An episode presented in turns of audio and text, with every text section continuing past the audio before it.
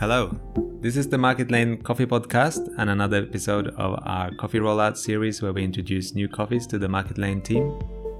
My name is Einar and I'm here with Jason. In this episode we got two new filter coffees to talk about. Aruma comes from Fazenda Progresso, a farm in Chapada Diamantina region of Bahia, Brazil, and Twitezimbere is from Nyangabe in Rwanda. Hello Jason. Before we started recording, you were deciding on some tasting notes for upcoming coffees. Could you tell us a little bit about the process of how the tasting notes end up on a bag of coffee? Yeah, sure can. Hi, everyone. Hi, Anna. Thanks again for having me back in the studio. I like to think that people choose coffee on the tasting notes, but also, you know, the color of the bag and the name of the farm. There's a whole lot of things I think that go into it, but yeah, definitely I think the tasting notes play a big part in it.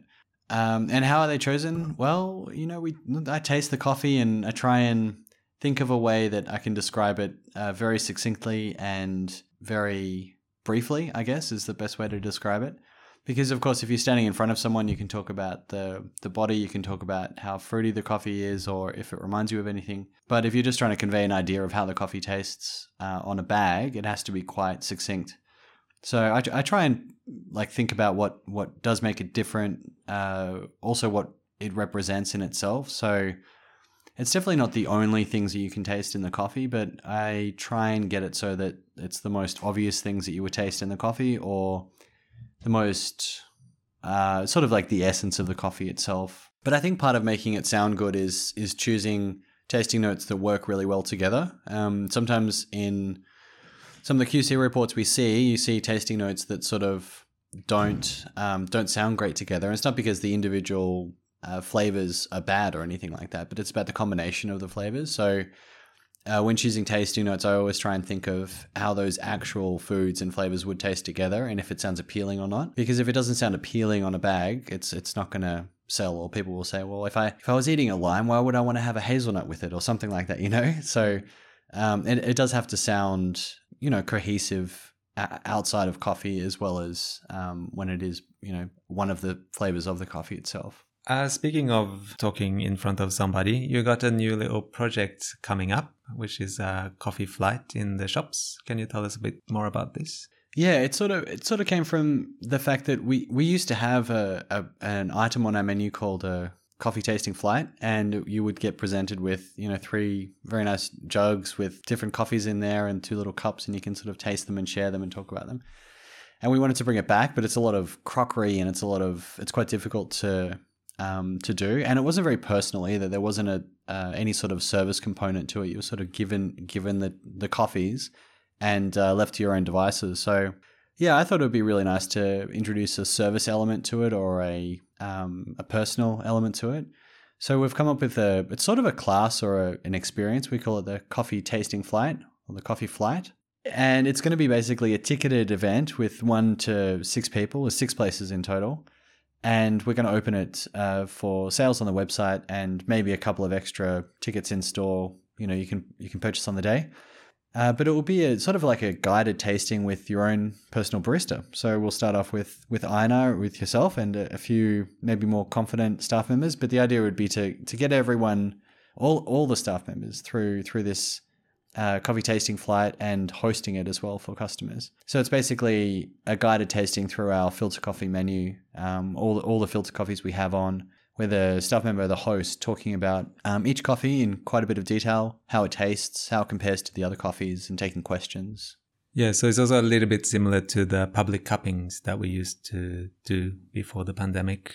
And there will be about 4 coffees which are on the menu, and you will start with 1 or 2 and then brew the last 2 while the customers are still in the space. So it takes about 45 minutes to an hour. But I think it'd be really nice. It's going to be interactive because you'll be, you know, brewing in front of the customers, talking, brewing while you're talking. And the idea is that it happens in the shops kind of once or twice a week. I think it'd be really nice to have it, you know, in most of the shops a couple of times a week. I think that would be great. We're just talking to our developers to bring it all online on the website. So hopefully we can launch soon.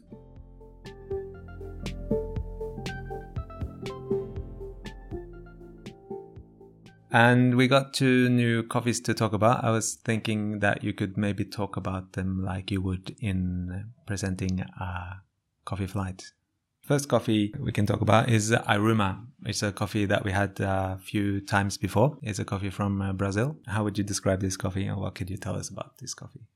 Well, the first thing I talk about is the Boré family and their history in producing coffee and their dedication to quality, and also their dedication to providing a great, secure employment for their workers and really good working conditions. They have a very professional approach to coffee, and it really shows in basically all levels of quality that they produce, even the not as high quality coffees that they produce. They produce really, really well and very cleanly. And I'd describe this coffee as not a typical Brazil. You know, most coffee in Brazil's grown further south in Minas Gerais, and this is grown in a sort of like a tableland area inland from Salvador and Bahia in the north. So it does have quite a bit more elevation than most coffee grown in Brazil, and it sits very close to a very large national park, the Chapada Diamantina, and this helps regulate the temperature and the humidity and the rainfall, etc. So it's sort of sheltered and protected and influenced a lot by this great national park. And when tasting the coffee, what are your notes? It's a very approachable coffee. There's a lot of roast hazelnut and chocolate, some nice dried stone fruit like dried apricot.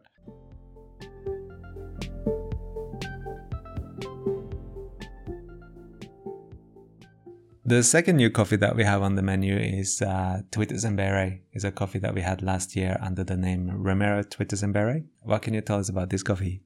Yeah, so Romero is a washing station. It's owned by a company called Buf Café or Buf Coffee. And the Twitezimbere is the farmer group. So there's about 32 smallholders who make up a farmer group who contribute to the Romero washing station. We've called it Romero in the past because that's sort of like a larger, well, the washing station name. But now we've sort of narrowed it down to just a smaller farmer group, so we've named it after that farmer group rather than the region or the washing station name. Typically, farmers in Rwanda will grow quite a number of crops. They'll have some sustenance crops, so crops of foods that they'll produce to eat themselves, and they'll have some cash crops like coffee or maize, other things that they can sell to make a living. So we just finished up with Marie Beda Basingwa, which is a coffee from the north of Rwanda, and Twitezimbere is from the south. We talked about this in a previous episode, but can you remind us about the difference in taste for north and south Rwanda? Yeah, sure. So the two main groups we buy from in Rwanda are Tukundikawa in the north and Buf Coffee in the south. And we chose those two because they're obviously great people to work with, but their flavor profile in the coffees is quite different. So there's broadly just the three regions, the north, the south, and then Lake Kivu as well, which we buy from sometimes. This is a slightly separate one.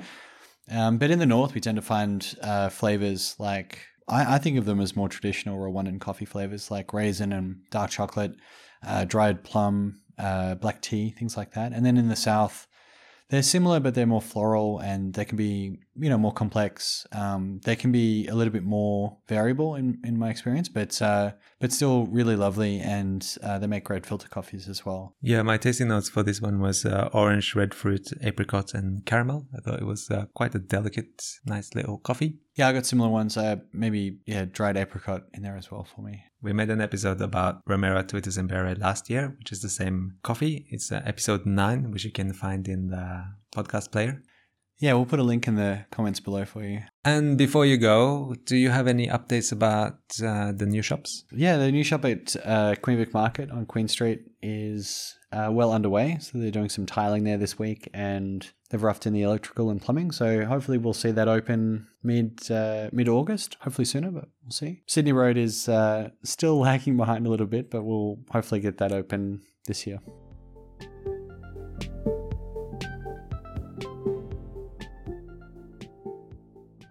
Aruma is a pulp natural processed Catuai varietal from the Chapada Diamantina region of Brazil. Tasting notes are praline and cooked apple with hazelnut. This coffee retails for $19 for 250 gram and $8.50 per cup. Twitezimbere is a washed processed red bourbon varietal from the Nyangabe region of Rwanda. Tasting notes are plum and orange with a chocolate finish. This coffee retails for $24 for 250 gram and $7 per cup. Thank you everyone for listening. We hope you enjoyed these two coffees. Thanks for listening, and any feedback sent through to training@marketlane.com.au. Thank you very much.